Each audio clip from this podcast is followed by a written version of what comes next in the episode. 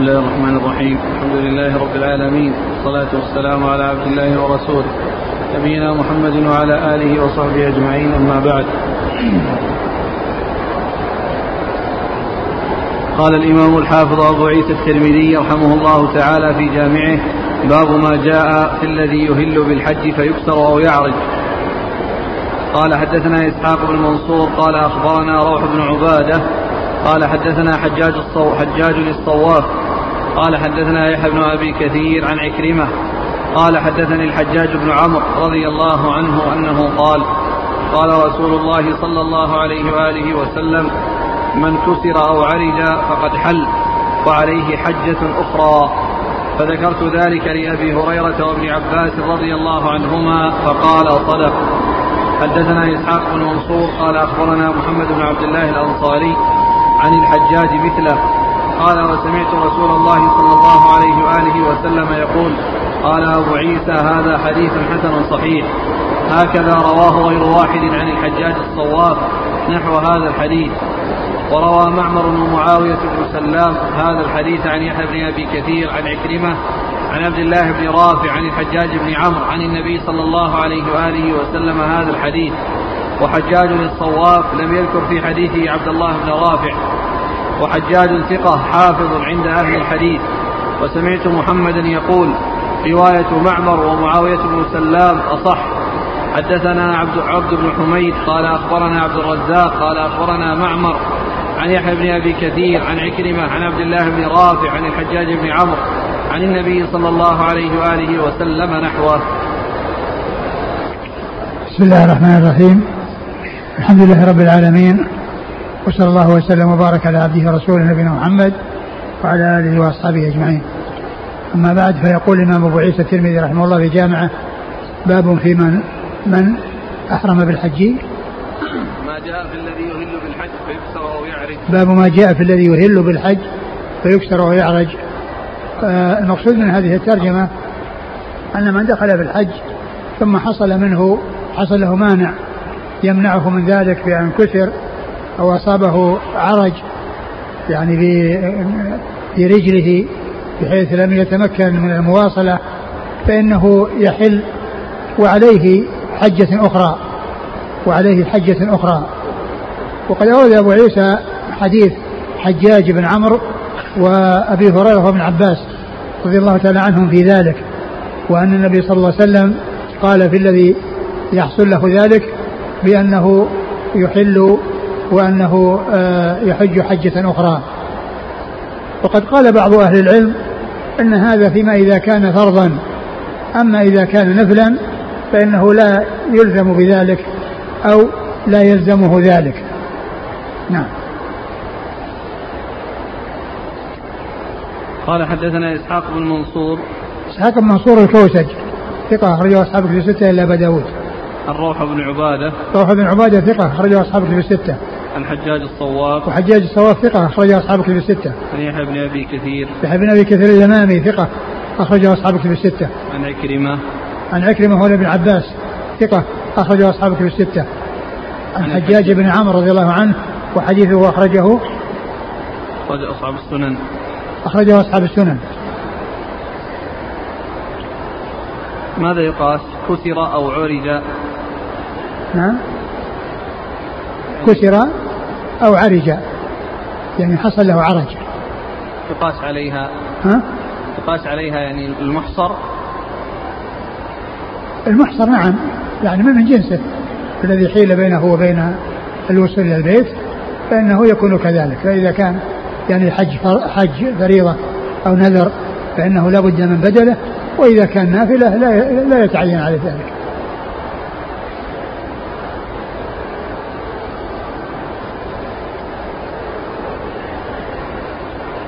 قال فذكرت ذلك لأبي هريرة. نعم أبو هريرة عبد الرحمن بن صخر الدوسي صاحب رسول الله صلى الله عليه وسلم وهو أكثر الصحابة حديثا. وابن عباس عبد الله بن عباس بن عبد المطلب ابن عم النبي صلى الله عليه وسلم وأحد العباد له الأربعة من الصحابة وأحد المكثرين من حديث رسول الله صلى الله عليه وسلم. قال حدثنا إسحاق بن منصور قال أخبرنا محمد بن عبد الله الأنصاري. محمد بن عبد الله الأنصاري ثقة. أخرجه أصحاب في ستة وهو من كبار شيوخ البخاري الذين روى الذين روى عنهم الثلاثيات لأن كبار شيوخ البخاري الذين هم من أتباع التابعين ثلاثة آه، محمد بن عبد الله الأنصاري ومكي بن إبراهيم وأبو عاصم النبيل. هؤلاء الثلاثة هم الذين روى عن طريقهم الأحاديث الثلاثية التي تبلغ 22 حديثا في المكرر وستة عشر بدون تكرار وكلها من طريق هؤلاء الثلاثة وهم من أتباع التابعين لأنه بين البخاري فيه فيها وبين رسول الله صلى الله عليه وسلم ثلاثة أشخاص صحابي وتابعي وتابع تابعي وهؤلاء الثلاثة من أتباع التابعين والذي معنا في الإسناد محمد بن عبد الله الأنصاري هذا هو أحدهم. نعم. قال أبو عيسى قال وسمعت صلى الله عليه وسلم يقول قال أبو عيسى هذا حديث حسن صحيح هكذا رواه غير واحد عن الحجاج الصواف نحو هذا الحديث. يعني كان كان المقصود بقوله وسمعت أن هذا الإسناد فيه ذكر السماع. وأما الذي قبله ففيه قال قال نعم. قال قال رسول الله نعم. صلى الله عليه وسلم. يعني التعبير بين الصيغتين والطريقين. الطريقة الأولى قال رسول الله والثانية سمعت رسول الله صلى الله عليه وسلم. وروى معمر ومعاوية بن سلام هذا الحديث عن يحيى بن أبي كثير. معمر بن راشد الأزدي البصري ثم اليماني ثقة أخرجه أصحابه في الستة ومعاوية بن سلام ثقة أخرجه أصحابه في الستة. عن يحيى بن أبي كثير عن عكرمة عن عبد الله بن رافع. عن عبد الله بن رافع ثقة أخرج له. مسلم وأصحاب السنن. مسلم وأصحاب السنن. عن الحجاج بن عمرو عن النبي صلى الله عليه وسلم. نعم.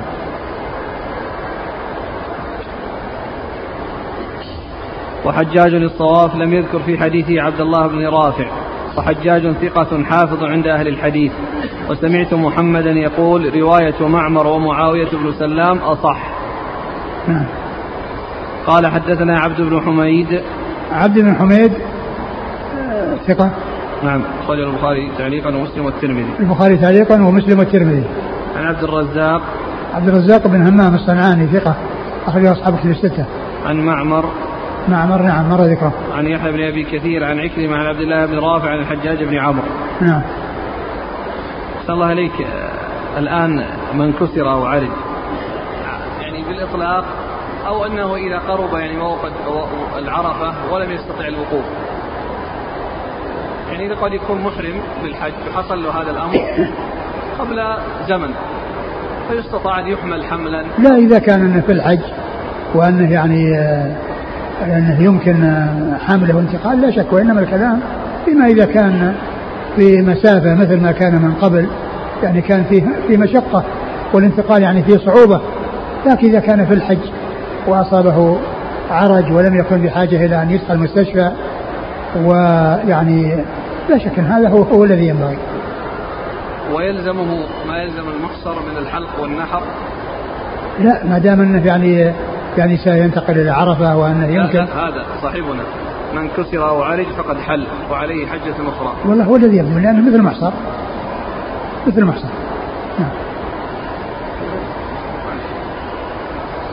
قال رحمه الله تعالى باب ما جاء في الاشتراط في الحج. قال حدثنا زياد بن أيوب البغدادي قال حدثنا عباد بن عوام عن هلال بن خباب عن عكرمة عن ابن عباس رضي الله عنهما أن ضباعة بنت الزبير رضي الله عنهما أتت النبي صلى الله عليه وآله وسلم فقالت يا رسول الله إني أريد الحج أفأشترط؟ قال نعم. قالت كيف أقول؟ قال قولي لبيك اللهم لبيك لبيك محلي من الأرض حيث, حيث تحبسني. نعم. قال وفي الباب عن جابر وأسماء بنت أبي بكر وعائشة رضي الله عنهم أجمعين. قال أبو عيسى حديث ابن عباس حديث حسن صحيح. والعمل على هذا عند بعض أهل العلم يرون الاشتراط في الحج ويقولون إن اشترط فعرض له مرض أو عذر فله أن يحل ويخرج من إحرامه. وهو قول الشافعي وأحمد وإسحاق. ولم ير بعض أهل العلم الاشتراط في الحج وقالوا إن اشترط فليس له أن يخرج من إحرامه ويرونه كمن لم يشترط. ثم ورد أبو عيسى هذه في ترجمة باب الاشتراط في الحج. والاشتراط في الحج هو أن يقول عند إحرامه فإن حبسني حابس فمحلي حيث حبستني. فإن حبسني حابس فمحلي حيث حبستني. هذا هو الاشتراط. وإذا اشترط وحصل له ما يمنعه فإنه يتحلل ولا شيء عليه. يتحلل من إحرامه ولا شيء عليه. وقد أورد أبو عيسى حديث ابن عباس رضي الله تعالى عنهما أن أن ضباعة بنت الزبير بن عبد المطلب وهي آه، بنت عم النبي عليه الصلاة والسلام لأن أباها الزبير عم النبي عليه الصلاة والسلام لأنها الزبير بن عبد المطلب. وهذه ضباعة بنته فهي ابنة عم النبي عليه الصلاة والسلام وكانت تريد الحج وهي شاكية يعني فيها مريضة مريضة. فقال سألت أشترط قال اشترطي. فقل لبيك اللهم لبيك محلي حيث تحبسني محلي حيث تحبسني. والحديث جاء يعني في الاشتراط عن عدد من الصحابة. وكان الشافعي رحمة الله عليه يعني آه، لا يقول بالاشتراط. ويقول إن صح الحديث قلت به. إن صح الحديث قلت به.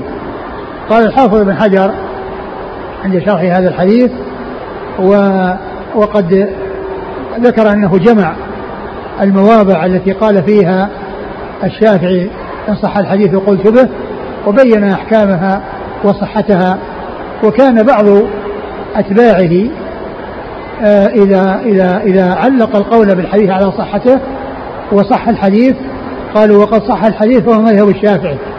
وقد صح الحديث وهو مذهب الشافعي. أي مذهبه حكما لأنه علق القول به على صحته وإذا صح فهو مذهبه وهو فهو مذهبه.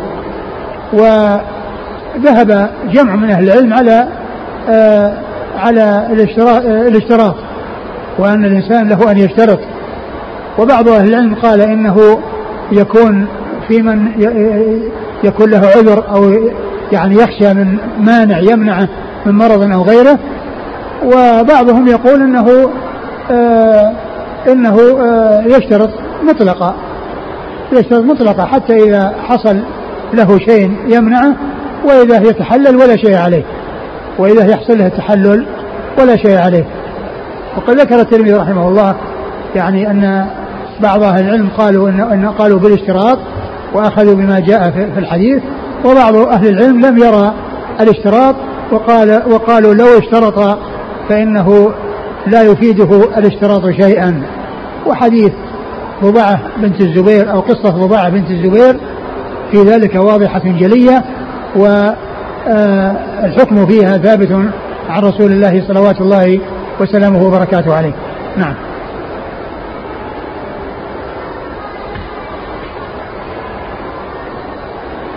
قال حدثنا زياد بن أيوب البغدادي.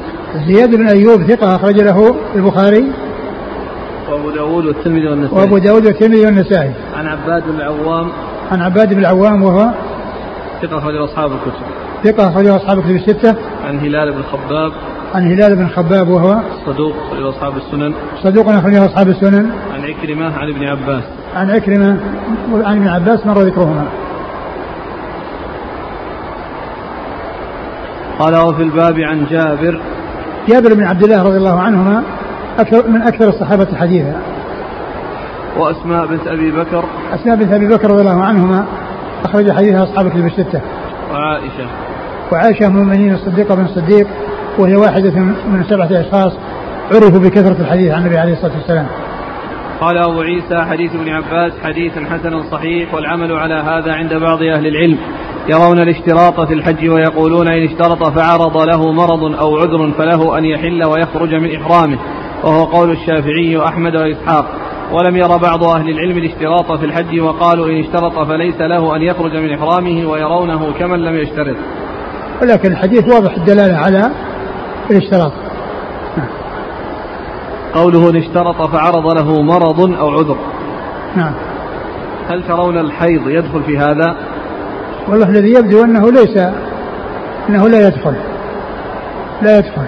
لأن الحيض معروف من عادة النساء أنه يأتيها في الوقت الفلاني فإذا كانت تتمكن من أنها آه تأتي بحجها وتخرج مع الناس فإنها تقدم على الحج وإذا كانت تعرف من عادتها أنها لا تتمكن فإنها لا تحج في تلك السنة. إلا إذا كانت آه، آه، يمكنها أن تبقى وتتخلف عن الناس. إذا كان ال ال الأمر يحتاج إلى تخلف فهذا لا شك أن هذا هو الذي ينبغي إذا إذا, إذا كانت المرأة آه، تتمكن من ذلك. لكن لا يقال أنها أن الحيض مجرد يعني اشتروا أنها تخرج من حجها أو من عمرتها بسبب الحيض. نعم. قال رحمه الله تعالى باب منه. قال حدثنا أحمد بن منيع قال حدثنا عبد الله بن المبارك قال أخبرني معمر عن الزهري عن سالم عن أبيه رضي الله عنه أنه كان ينكر الاشتراط في الحج ويقول أليس حسبكم سنة نبيكم صلى الله عليه وآله وسلم؟ قال أبو عيسى هذا حديث حسن صحيح. ثم أورد أبو عيسى حديث قال باب منه وهو يتعلق بعدم الاشتراط. لأن الأول يتعلق بالاشتراط والثاني بعدمه فله تعلق بالاشتراط من حيث أن أن هذا في مقابل الاشتراط وهو عدم الاشتراط أورد فيه هذا الحديث عن ابن عمر رضي الله تعالى عنهما أنه كان ينكر الاشتراط ويقول حسبكم أليس حسبكم سنة نبيكم صلى الله عليه وسلم؟ والنبي ما اشترط النبي ما جاء عنه اشتراط لكن ما دام ثبت في حديث في, قصة ضباعة بنت الزبير بنت عمه يعني آه إذنه لها بالاشتراط فدل ذلك على أنه آه حكم ثابت. ولعل ابن عمر ما بلغه ما بلغه يعني الحديث في ذلك عن النبي صلى الله عليه وسلم. فقال ما قال. نعم. قال حدثنا أحمد بن منيع. أحمد بن منيع ثقة أخرجه أصحاب كتب الستة. عن عبد الله بن المبارك. عبد الله بن المبارك المروزي ثقة أخرجه أصحاب كتب الستة. عن معمر عن الزهري. الزهري محمد بن مسلم بن عبيد الله بن شهاب الزهري ثقة أخرجه أصحاب كتب الستة. عن سالم عن أبيه. سالم آه، ابن عبد الله بن عمر وهو أحد العبادلة وهو أحد السبع وأحد أحد فقهاء المدينة السبعة في عصر التابعين على أحد الأقوال في السابع منهم وحديثه أخرجه أصحاب كتب الستة. وأبوه عبد الله بن عمر بن الخطاب رضي الله عنهما أحد العبادلة وأحد المكثرين من حديث النبي صلى الله عليه وسلم. قال رحمه الله تعالى باب ما جاء في المرأة تحيض بعد الإفاضة. قال حدثنا قتيبة قال حدثنا الليث عن عبد الرحمن بن القاسم عن أبيه عن عائشة رضي الله عنها أنها قالت ذكرت لرسول الله صلى الله عليه وآله وسلم أن صفية بنت حيي حاضت في أيام منى فقال أحابستنا هي؟ قالوا إنها قد أفاضت. فقال رسول الله صلى الله عليه وآله وسلم فلا إذن. قال وفي الباب عن ابن عمر وابن عباس قال أبو عيسى حديث عائشة حديث حسن صحيح والعمل على هذا عند أهل العلم أن المرأة إذا طافت طواف الزيارة ثم حاضت فإنها تنفر وليس عليها شيء وهو قول الثوري والشافعي وأحمد وإسحاق. ثم رد أبو عيسى هذه الترجمة وهي باب في المرأة تحيض بعد الإفاضة. المرأة إما أن تكون أن يكون يحصل الحيض قبل الإفاضة أو بعدها. فإن كان قبل الإفاضة فإن عليها أن تبقى حتى تطهر ثم تطوف الإفاضة لأنه ركن من أركان الحج لا يتم إلا به. وإذا كان يمكنها يعني لا يمكنها التأخر ولكن يمكنها أن تسافر وأن ترجع لكون المسافة قريبة أو كون يعني سهل عليها أن تذهب وترجع عند طهرها فلها أن تفعل ذلك لكنها باقية على إحرامها. باقية على إحرامها تمتنع من كل ما يمتنع منه المحرمون أو منه منه المحرمات من دخل في الإحرام. تمتنع من ذلك. أما إذا كان الحيض حصل بعد طواف الإفاضة ولم يبقى إلا طواف الوداع فإنه يسقط عنها. فإنه يسقط عن عن الحائض وعن النفساء وهذا ال والأحاديث الداله على أن المرأة يعني يسقط عنها طواف الوداع يعني يدل على أن طواف الوداع واجب لأنه لو لم يكن واجبا ما رخص فيه للحائض والنفساء لعذرهما فدل على على وجوبه. و والحاصل أن الحيض إذا كان قبل طواف الإفاضة فإنها تنتظر لأنه ركن لا يتم الحج إلا به وإذا كانت قد أدت الركن ولم يبقى إلا الوداع فإنه يسقط عنها. ولا ولا يسقط طواف الوداع إلا عن الحائض والنفساء كما جاءت الأحاديث بذلك وقد ذكره المصنف فيما سيأتي. نعم. قال حدثنا قتيبة. قتيبة بن سعيد بن جميل بن طريف البغلاني ثقة أخرجه أصحاب كتب الستة. عن الليث. الليث بن سعد المصري ثقة أخرجه أصحاب كتب الستة. عبد الرحمن بن القاسم عبد الرحمن بن القاسم ثقة أخرجه أصحاب كتب الستة. عن أبيه القاسم بن محمد بن بكر ثقة فقيه أحد فقهاء المدينة السبعة في عصر التابعين أخرج حديثه أصحاب كتب الستة. عن عمته عائشة رضي الله عنها أم المؤمنين وقد مر ذكرها. قال وفي الباب عن ابن عمر وابن عباس نعم قال أبو عيسى حديث عائشة حديث حسن صحيح والعمل على هذا عند أهل العلم أن المرأة إذا طافت طواف الزيارة ثم حاضت فإنها تنفر وليس عليها شيء وهو قول الثوري والشافعي وأحمد وإسحاق. نعم. قال حدثنا أبو عمار قال حدثنا عيسى بن يونس عن عبيد الله بن عمر عن نافع عن ابن عمر رضي الله عنهما أنه قال من حج البيت فليكن فليكن آخر عهده بالبيت إلا الحيض ورخص لهن رسول الله صلى الله عليه وآله وسلم. قال أبو عيسى حديث ابن عمر حديث حسن صحيح والعمل على هذا عند أهل العلم. فمرد أبو عيسى هذا الحديث عن ابن عمر رضي الله عنهما في آه في آه ترك الحائض طواف الوداع وأن الرسول صلى الله عليه وسلم رخص يعني آه لها يعني في ذلك وهو دال على سقوطه عن الحائض والنفساء ودال على وجوبه وأنه لو لم يكن واجبا لم يكن الأمر يحتاج إلى ترخيص لأنه يكون كل له أن يترك ذلك حيث لا يكون واجبا. لكن ما دام أنه حصل الترخيص لهذين الصنفين من النساء الحيض ومن نفسنا فدل ذلك على أن أنه واجب على من لم يكن كذلك من الرجال والنساء. سواء كانوا كبارا أو صغارا والكبير والمريض فإنه يطوف راكبا أو يطوف محمولا وكذلك الصغير وإنما الذي يعذر ويتجاوز عنه في ذلك إنما هو الحائض والنفساء كما جاء في هذا الحديث وغيره من الأحاديث عن رسول الله صلى الله عليه وسلم قال إيش لفظه؟ من حج البيت فليكن آخر عهده بالبيت إلا الحيض. ورخص لهن رسول الله صلى الله عليه وآله وسلم. من حج البيت فليكن آخر عهده البيت يعني عندما يريد أن يسافر آه، بعد نهاية حجه فإنه يودع البيت بسبعة أشواط. يودع البيت بسبعة أشواط وقد رخص الرسول صلى الله عليه وسلم للحيض ومثله مثلهن من حصل لهن النفاس. نعم.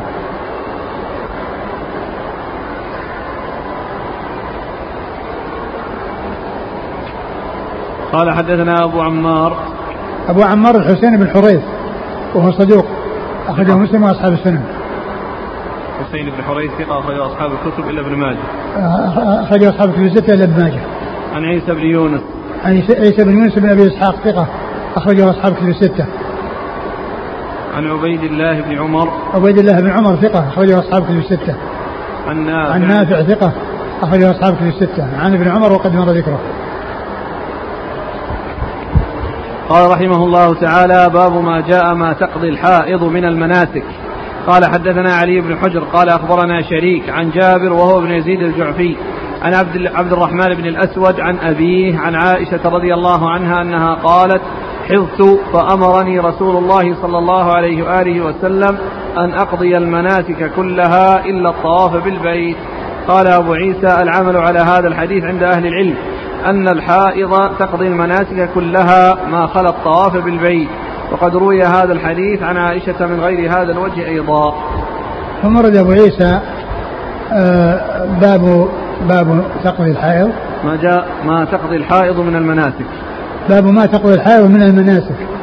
أي أنها تقضي جميع المناسك. إلا طواف البيت فإنها لا تقضيه إلا إذا طهرت واغتسلت فتطوف بالبيت. وما سوى ذلك فإنها تأتي به وهي حائض. فتقف بعرفة وهي حائض وتبيت مزدلفة وهي حائض وتبيت منى وهي حائض وترمي الجمار وهي حائض. وكل شيء تفعله إلا طواف الإفاضة إلا إلا الطواف بالبيت.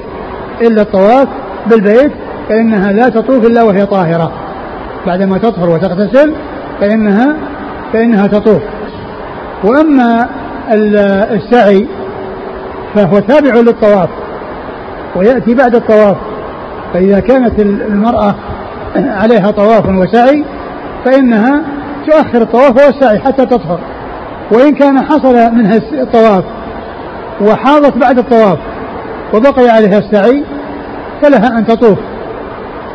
فلها أن تطوف ولكن تستثمر ويعني آه، تعمل يعني شيء يمنع نزول شيء منها في المسعى لأنه داخل أبواب المسجد ولكنها آه، آه، تسعى وتمشي ولا تجلس ولا تجلس في المسجد ولكنها تؤدي السعي وتخرج من المسجد والسعي لا يشترط له الطهارة السعي لا يشترط له الطهارة وإنما الطهارة تشترط للطواف بالبيت.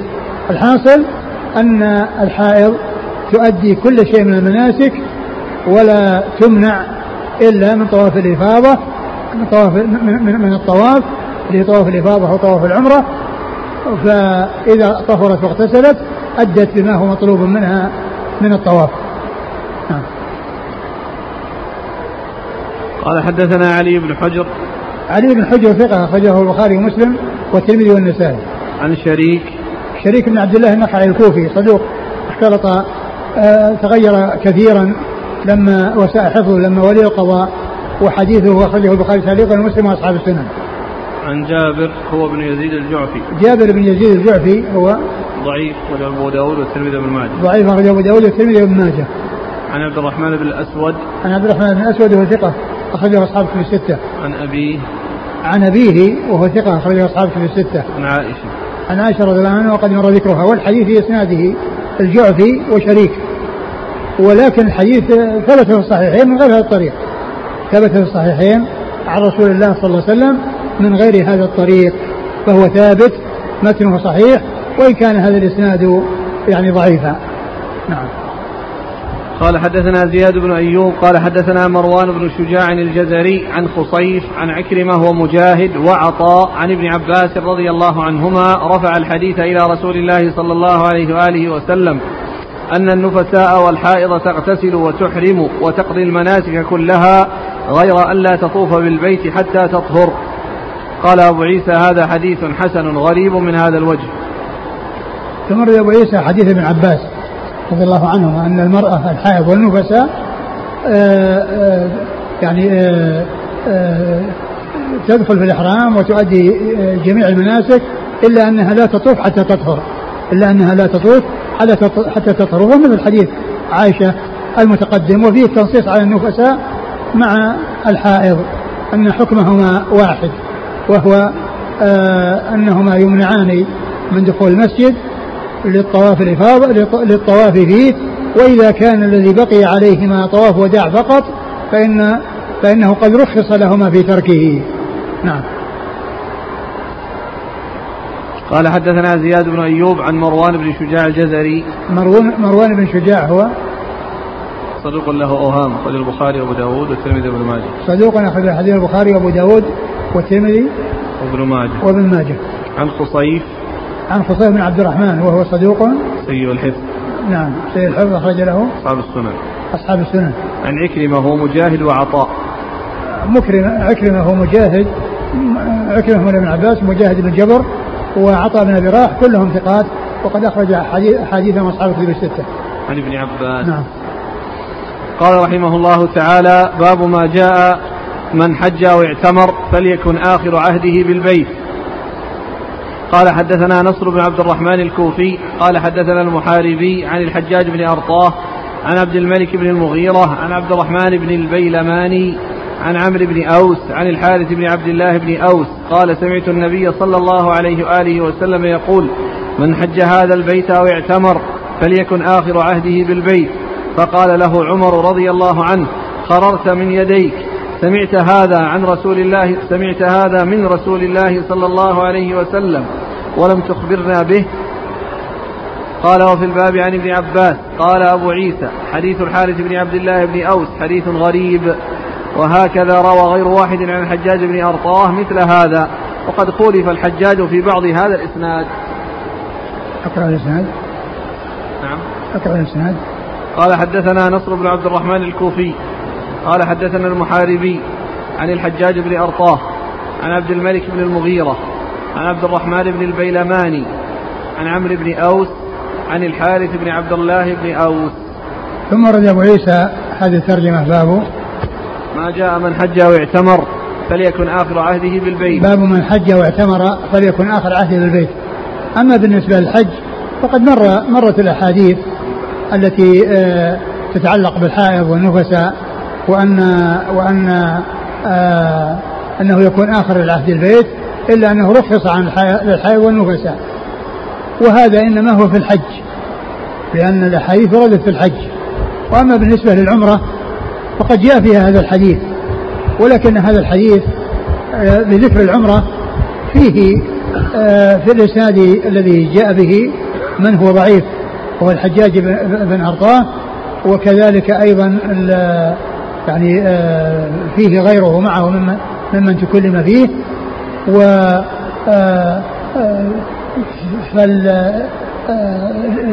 فالعمرة في خلاف بين العلم. هل يلزم طواف الوداع في نهايتها أو لا يلزم؟ والذي يظهر أنه لا يلزم لأنه لم يأتي في ذلك شيء ثابت عن رسول الله صلى الله عليه وسلم وهذا الحديث بهذا الإسناد ضعيف. ولكن فيما يتعلق بالحج هو صحيح لأنه جاء حج أخرى غير هذا الحديث. ولكن كون الإنسان يحرص على أن يودع وأن لا يخرج إلا وقد ودع. لا شك أن هذا هو الأولى والأفضل. لكن من خرج غير مودع لا يقال عليه شيء. كما يقال في حق من خرج من الحج غير مودع فإنه يكون عليه فدية. من حصل منه الخروج دون وداع في العمرة فإنه لا شيء عليه. لأنه ما جاء شيء يدل على وجوبه على المعتمر. وهذا الحديث آه الذي فيه ذكر الاعتمار غير صحيح. والحج له شواهد تدل على على على ثبوته أي طواف الوداع في حق في حق الحاج. نعم. قال حدثنا نصر بن عبد الرحمن الكوفي. نصر بن عبد الرحمن الكوفي هو؟ ثقة أخرجه الترمذي وابن ماجه. ثقة أخرجه الترمذي وابن ماجه.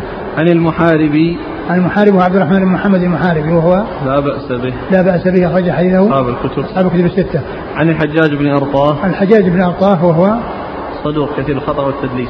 صدوق كثير الخطأ والتدليس أخرج حديثه البخاري المفرد ومسلم وأصحاب السنن. البخاري في المفرد ومسلم وأصحاب السنن.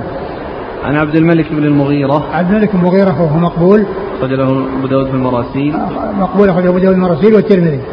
عن عبد الرحمن بن البيلماني. عن عبد الرحمن بن البيلماني وهو ضعيف. أخرج له أصحاب السنن. أصحاب السنن. موجود في النسخ السلماني.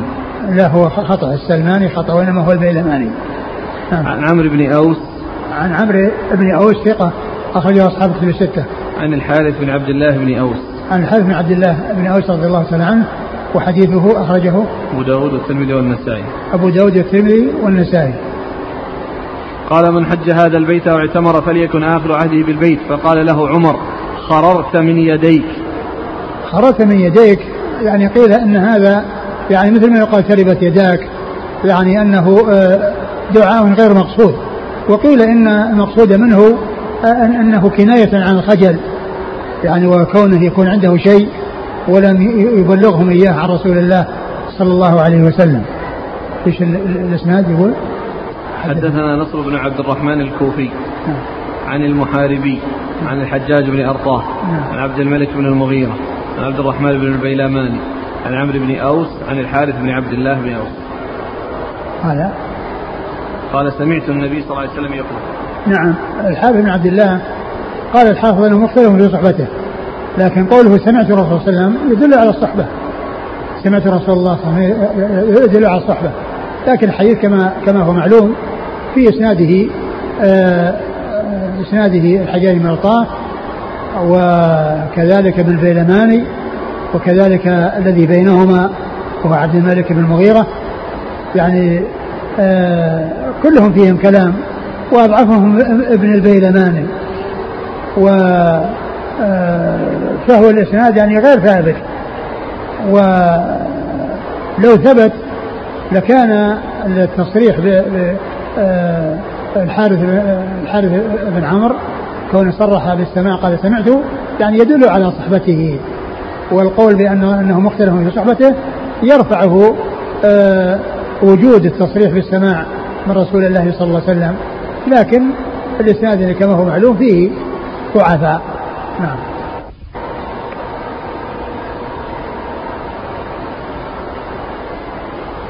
خررت من يديك. سمعت هذا من رسول الله صلى الله عليه وسلم ولم تخبرنا به.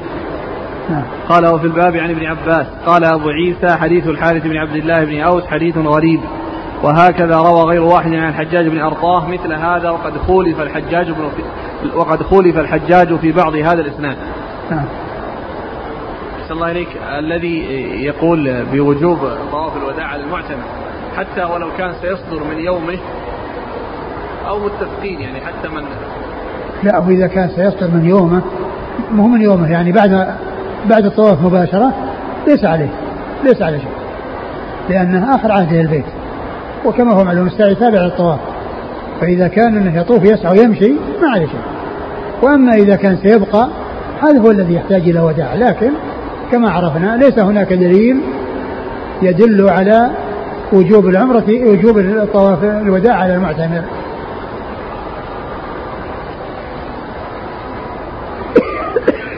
قال رحمه الله تعالى باب ما جاء أن القارن يطوف طوافا واحدا. قال حدثنا ابن أبي عمر قال حدثنا أبو معاوية عن الحجاج عن أبي الزبير عن جابر رضي الله عنه أن رسول الله صلى الله عليه وآله وسلم قرن الحج والعمرة فطاف لهما طوافا واحدا. قال وفي الباب عن ابن عمر وابن عباس. قال أبو عيسى حديث جابر حديث حسن والعمل على هذا عند بعض أهل العلم من أصحاب النبي صلى الله عليه وآله وسلم وغيرهم. قالوا القارن يطوف طوافا واحدا وهو قول الشافعي وأحمد وإسحاق.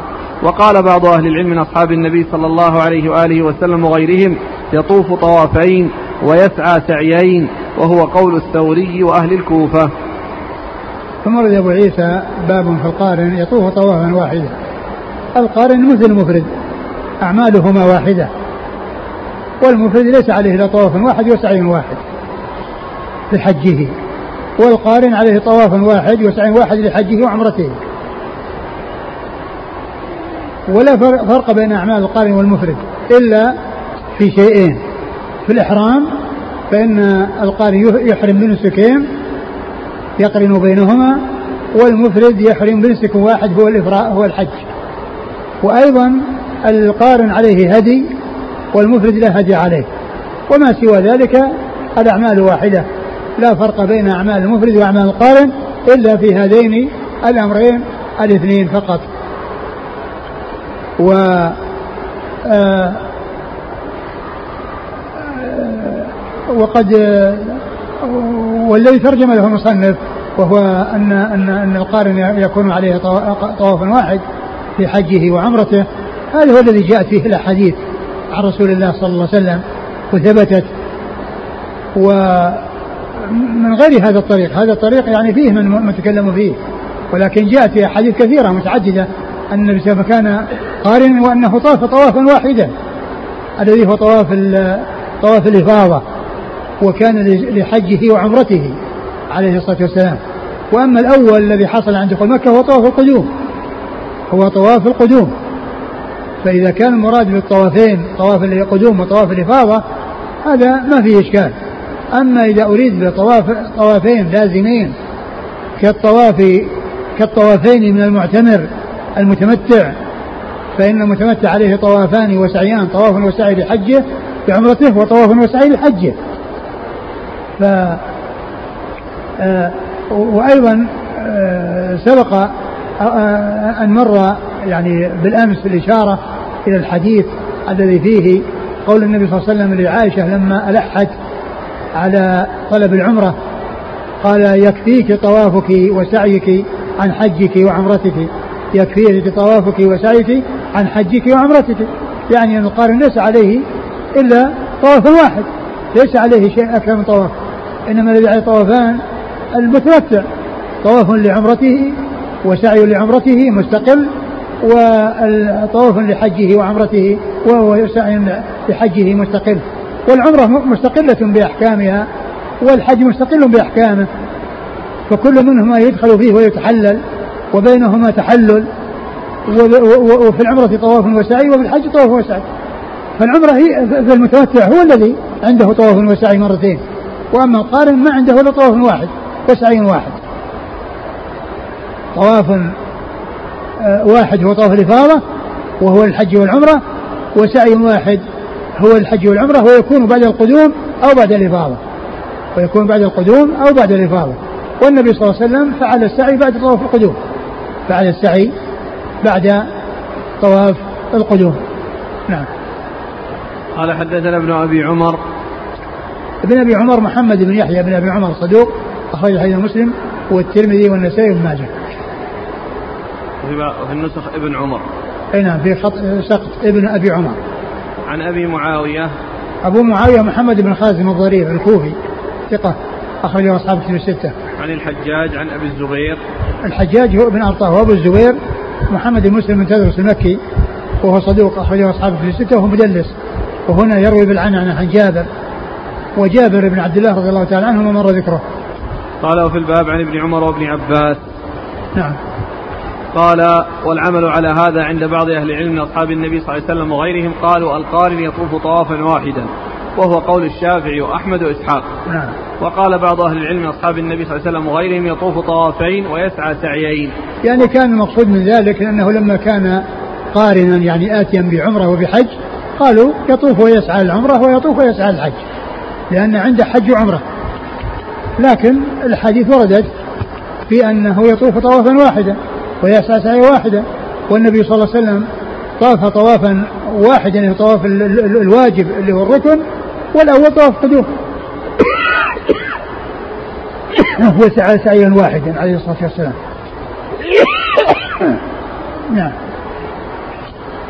قال حدثنا خلاد بن أسلم البغدادي قال حدثنا عبد العزيز بن محمد عن عبيد الله بن عمر عن نافع عن ابن عمر رضي الله عنهما أنه قال قال رسول الله صلى الله عليه وآله وسلم من أحرم بالحج والعمرة أجزأه طواف واحد وسعي واحد عنهما حتى يحل منهما جميعا. قال أبو عيسى هذا حديث حسن صحيح غريب وقد رواه غير واحد عن عبيد الله بن عمر ولم يرفعوه وهو أصح. ثم روي أبو عيسى حديث ابن عمر. وأن من قرن فيعني فيجزئه طواف واحد وسعي واحد يعني عن الحج والعمرة حتى يحل منهما جميعا. يعني في حال إحرامه آه، لأن المحرم آه، بالقرآن من ميقات وباق على إحرامه إلى التحلل يوم العيد حيث يرمي الجمرة ويحلق ويتحلل. فالطواف يكون يعني قبل ذلك لكن يمكن الطواف أن يكون بعد بعد التحلل الأول الذي هو كل إنسان يرمي الجمرة ويحلق رأسه ويتحلل التحلل الأول ثم يلبس ثيابه ويطوف طواف الإفاضة وعليه ثيابه. يطوف طواف الإفاضة وعليه ثيابه. نعم.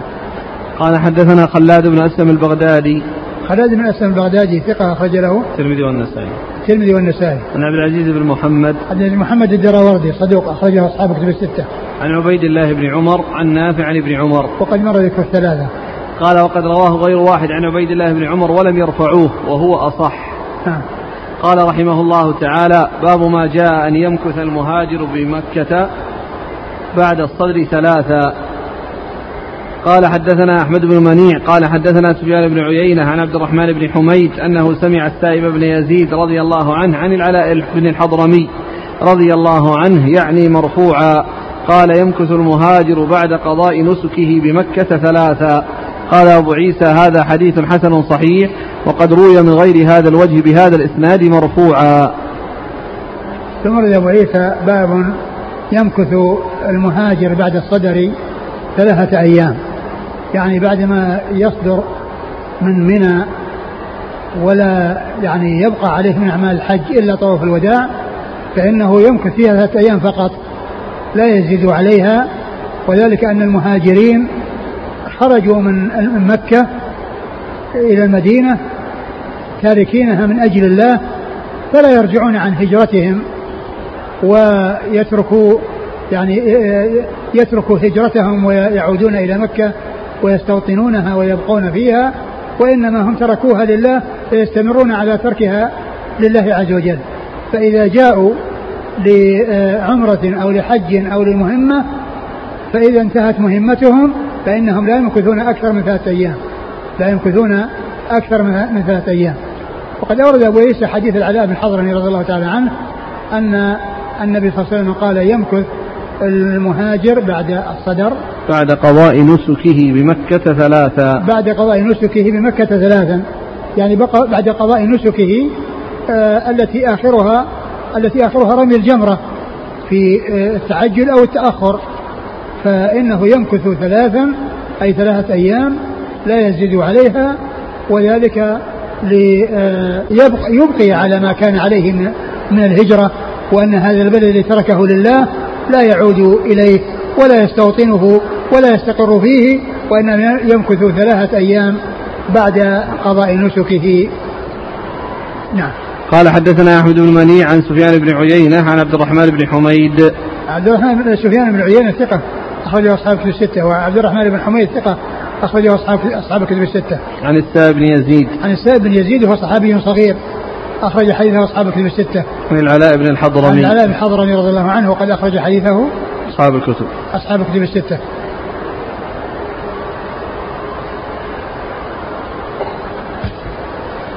قال وقد روي من غير هذا الوجه بعد بهذا الإسناد مرفوعا. نعم. أحسن الله عليك فيما ذكرتم من الحكمة هل يقاس على ذلك كل من ترك بلدا مهاجرا عنها هو الذي يظهر لأن الحكم واحد. الحكم واحد إذا ترك الإنسان بلد يعني ترك بلاد الكفر وجاء إلى يعني بلد مسلم وهاجر من بلاد الكفر إلى الإسلام فإنه لا يترك هجرته ويرجع عن هجرته ويعود عنها ويتركها ويلغيها فإن هذا يخالف الهجرة. والهجرة إنما هي لله عز وجل وقد ترك ذلك البلد من أجل الله. فلا يرجع في آه، في آه، في الشيء الذي آه، تركه من أجل الله فيعود إليه ويستوطنه مرة أخرى. صلى الله عليك أمس نقرأ في كلام الشيخ الألباني الذي نقل عن الشيخ الإسلام تيمية عائشة رضي الله عنها تبقى للمحرم ثم تخرج إلى الجحفة فتأتي بعمرة. أمس اللي قرأنا عليكم. كلام الشيخ الألباني اللي نقل عن الشيخ الإسلام تيمية. قال وكانت عائشة رضي الله عنها إذا حجت بقيت في مكة إلى المحرم. إلى المحرم. أيوة. ثم تخرج إلى الجحفة فتأتي بعمرة. آه.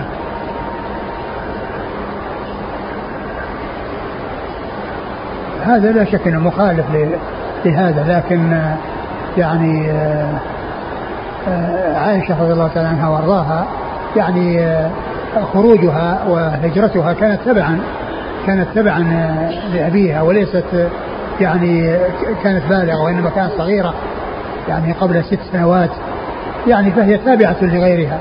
فإذا ثبت يعني هذا الكلام الذي ذكره الشيخ ناصر ما أدري عن ثبوته لأنه بس حكى حكاية وحكى عن شيخ الإسلام ابن تيمية وهل هذا صحيح أو غير صحيح؟ فإن كان صحيحا فيحمل على أنها ما كانت تركت الشيء يعني أو فعلت هذا برغبتها أو بإرادتها ومشيئتها وإنما كانت تابعة لأنها صغيرة تابعة لأبويها ليست مستقلة بذلك. إن صح هذا هذا إن صح هذا الكلام الذي آه، آه، ذكر عن شيخ الإسلام. قال رحمه الله تعالى باب ما جاء ما يقول عند القفول من الحج والعمرة. والله تعالى أعلم وصلى الله وسلم وبارك على عبده ورسوله نبينا محمد وعلى آله وأصحابه أجمعين. جزاكم الله خيرا وبارك الله فيكم ونفعنا الله بما قلتم. وغفر الله لنا ولكم وللمسلمين أجمعين.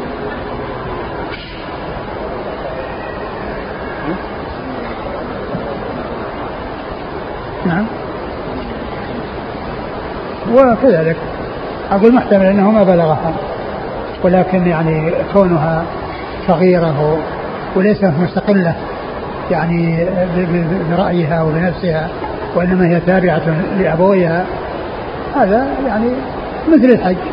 لو حصل الحج يعني من أمثالها ما يكفي عن حجة الإسلام.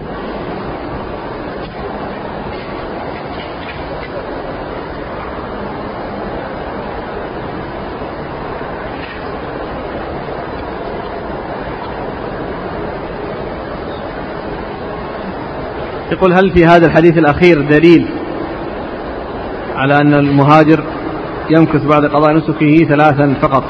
على أن من أقام أكثر من ثلاث أيام يعتبر مقيم ولا يترخص برخص السفر؟ هذا كما آه كيف كيف؟ هل يستدل بهذا الحديث على أن المسافر بعد ثلاث أيام يتم صلاته؟ لأن المهاجرين هنا لو زادوا أكثر من ذلك لكانوا مستوطنين. نعم هي ثلاثة أيام داخلة في الأربعة التي آه التي آه آه هي في حدود السفر وأن ما زاد على الأربعة يعتبر مقيم. لكن آه الحكم هذا إنما يتعلق بكون أولئك آه، آه، تركوها لله فحدد لهم هذا المقدار بحيث أنهم لا يبقون أكثر من ذلك. وأما من حيث ال ال أنه داخل في مدة السفر فلا شك أنه داخل في مدة السفر لأنه أقل من الأربعة التي هي من أقام أكثر منها فإنه يعتبر حكم حكم المقيمين وليس حكم حكم المسافرين. الأخ يذكر أن أثر عائشة رضي الله عنها صحيح وقد أخرجه ابن أبي شيبة في المصنف وصححه صاحب كتاب ما صح من آثار الصحابة إيه كتاب إيه؟ ها؟ ما صح؟ في كتاب خرج ما صح من آثار الصحابة نعم في الفقه إذا كان صح فالأمر هو ما ذكرت إما أنها بلغها أو أنها يعني آه، كانت آه، ما كانت يعني آه، تركت البلد, البلد يعني بنفسها وب يعني رأيها واستقلالها وإنما هي صغيرة تابعة لأبويها.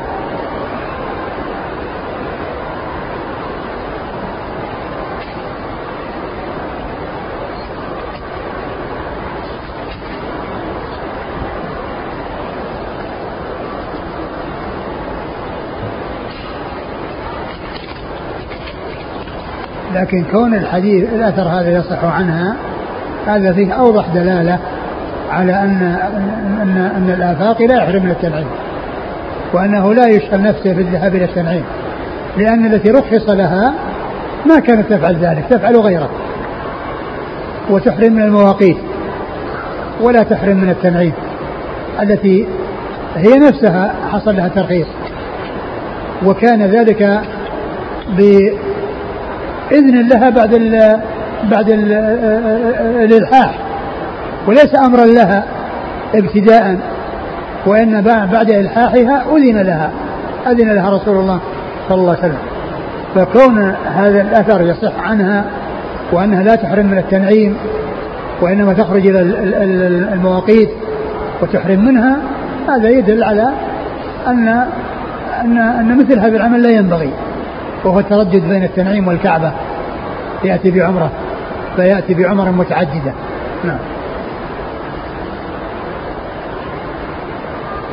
لكن يعني حثه على خروجه إلى غير غير ميقاته الأصلي ما في حرج. نعم. حثه على خروجه لغير ميقاته الأصلي. يعني إنسان مدني نعم. يقول يخرج مثلا إلى الجحفة أو إلى الطائف. أقول عائشة رضي الله عنها ما كانت ما كانت تذهب إلى ذي الحليفة تذهب إلى الجحفة يقولون شخص جاء إلى الحج وفي أشهر الحج وقبل الدخول بالحج آه، كسرت رجله. هل هذا الحديث يدل أنه لا يدخل الحج لأنه يعرف أنه لا يستطيع أن يؤدي مناسك الحج بنفسه؟ هذا كما هو معلوم ما حج إلى الآن. ولا دخل في الحج. ولا دخل في الحج. فهو في سعة. وإنما الكلام في من وقع في من أهل بالحج. ثم حصل منه فإنه هو الذي آه، أما هذا فهو بالخيار. له أن يحج وله أن يترك.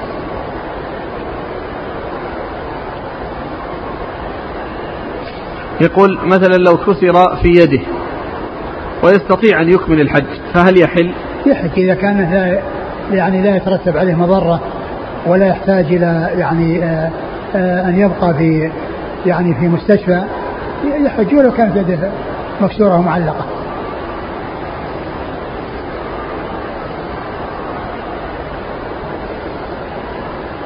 يقول في هذا الوقت دخل المسعى في المسجد والحائض يحرم عليها دخول المسجد فهل تسعى أم لا؟ يحرم عليها المكث في المسجد والجلوس في المسجد وأما المرور يجوز.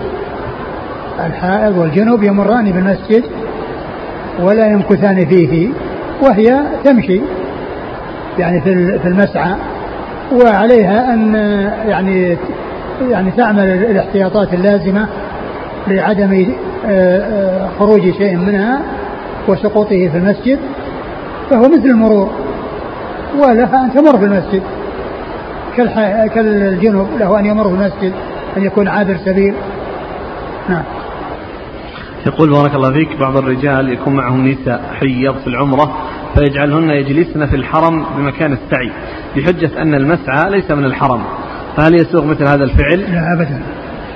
أقول لا يسوغ ذلك وإنما تكون خارج الأبواب.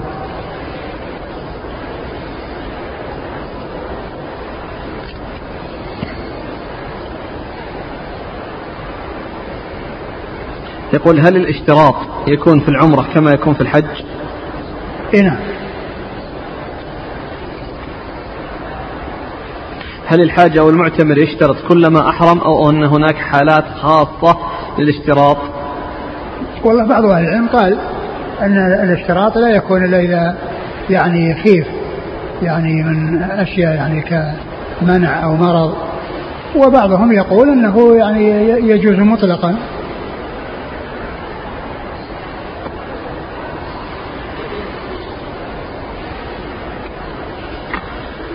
يقول رجل كان ينوي الحج ثم توفي ولم يوصي وله أولاد فما هو الأفضل في حقه؟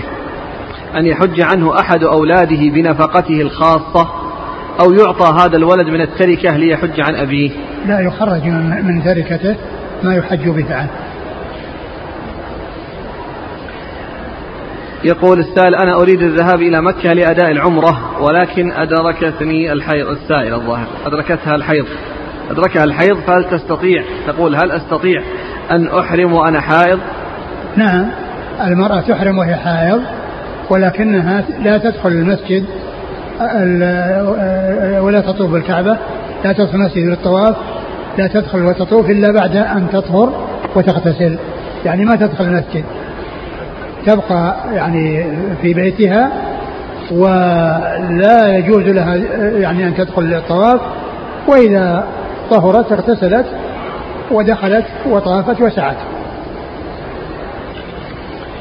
يقول حفظك الله أنا هاجرت من بلادي إلى المدينة النبوية حرسها الله وإلى المملكة عموما بنية الهروب من الفسق والمعاصي التي ظهرت في بلادي وإن كانت بلاد إسلام.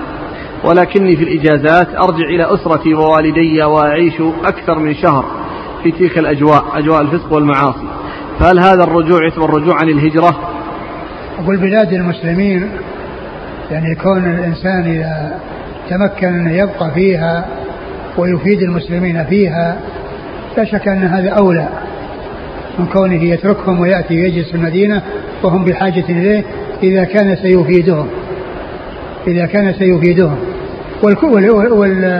والهجرة تكون بلاد الكفر إلى بلاد الإسلام تكون بلاد الكفر إلى بلاد الإسلام. فالإنسان الذي جاء من بلد مسلم إلى هذه البلاد فإذا كان وجوده في بلده آه، فيه مصلحة وفائدة لبلده فإن بقاءه هناك أولى من مجيئه هنا لأن مجيئه هنا ينفع نفسه فقط وهناك ينفع نفسه وغيره. ينفع نفسه وغيره. فيكون النفع متعدي والنفع المتعدي أفضل من النفع القاصر. وهذا يقول فضيلة الشيخ من لم يكن عنده تصريح للحج فهل له أن يشترط؟ الذي ليس له تشريع ليس له تصريح لا لا يذهب للحج. أقول لا يذهب للحج حتى يحتاج يسأل هل يشترط أو لا يشترط. لا يذهب. عليه أنه يسمع ويطيع ويعني يجعل غيره من الذي هو آه، الحج عليه متعين يتمكن من ذلك. لأنه الآن من سهولة الطريق وكثرة الناس في هذه البلاد من آه، مواطنين ووافدين. آه، لو كان كل يمكن من الذهاب ملأ الناس السهل والوعر وضيق بعضهم على بعض. والتنظيم الذي وضعته الدولة التقيد له والالتزام به لا شك أن هذا فيه المصلحة نعم. هذه فوائد. الأولى في ثمرة الخلاف بين أهل العلم في ذكر أشهر الحج. فيقول ابن رشد وفائدة الخلاف في تمدد أشهر الحج تأخير طواف الإفاضة إلى آخر آخر الشهر. نعم. وأما مسألة من أحرم بالحج قبل أشهره يقول ابن رشد وإن أحرم بالحج قبل أشهر أشهره كرهه مالك ولكن صح إحرامه عنده. وقال غيره لا يصح إحرامه.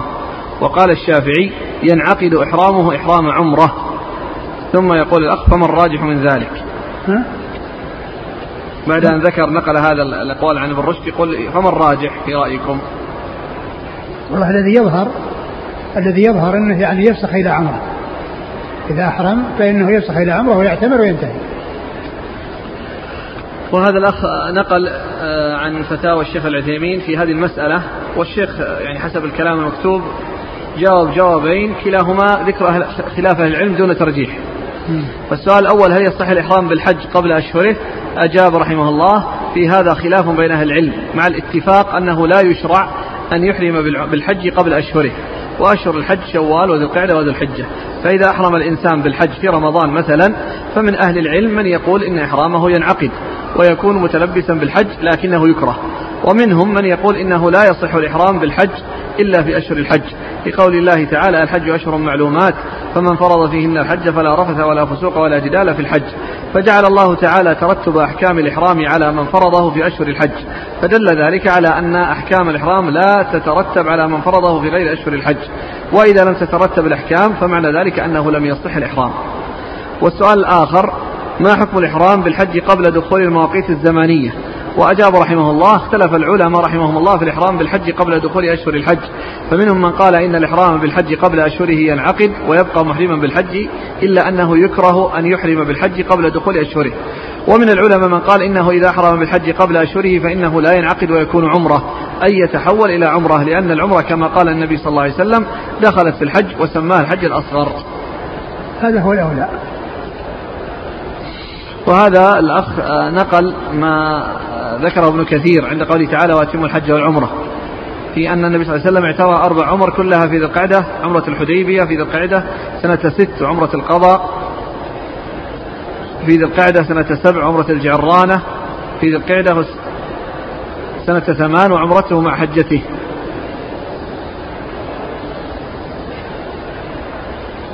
وذكر كلام قول النبي صلى الله عليه وسلم لأم هانئ عمرة في رمضان تعدل حجة معي. بس ما أم هانئ هي أم سنان. آه خطأ. آه. وذكر ما نص عليه سعيد بن جبير أنها من خصائصه. آه. والفائدة الثانية بخصوص الاشتراط للحائض والنفساء تعلمون رأي الشيخ محمد بن عثيمين في الشرح الممتع. أنه يعتبر يقول أن النفاس والحيض مرض. فلها أن تشترط. نقرأ ولا؟ والله يعني أقول فرق بين بين الحيض وبين المرض. المرض يمنع وأما هذا ما يمنع إلا بس إنما ما تدخل مت نعم. هذه آخر فائدة. يقول سماها لطيفة سلفية.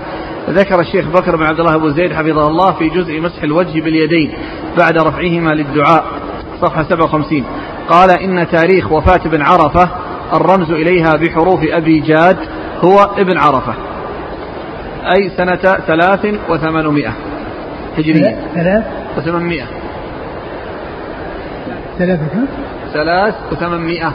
ثمانمائة وثلاثة. 38 ابن إيه. عرفة؟ اي آه. وش ابن عرفة هذا؟ هذا الفقيه؟ لا الذي له جزء جزء من عرفة في الحديث. ابن عرفة ذاك متقدم. يقول ذاك متقدم. مثل هذا من؟ لا هذا يمكن الفقيه. يمكن الفقيه وإلا ذاك الحسن بن عرفة هذا من رجال الكتب الستة. صح. وهو الذي وهو الذي له عشرة من الولد سماهم بأسماء الخلفاء بأسماء العشرة المبشرين بالجنة. الحسن بن عرفة مم. ترجمته في تهذيب الكمال وذكر أن له عشرة من الولد أسماءهم بأسماء العشرة المبشرين بالجنة. لكن هذا بن عرفة الفقيه المتأخر. يقول ومن لطاف التاريخ بالأبجدي أن كتاب شمامة العنبر تاريخ تأليفه في عنوانه ها؟ تاريخ تأليفه في عنوانه تاريخ تأليف عنوانه أي كان نفس- 1168 كم؟ 1168 1168 أي إيه. اسمه إيش؟ شمامة العنبر آه. يعني 1168 يصير نعم آه. ومنها إن زواج العلامة صديق خان بملكة بهبال يقابلها تاريخها قوله تعالى وأخرى تحبونها. ها؟ أخرى تحبونها؟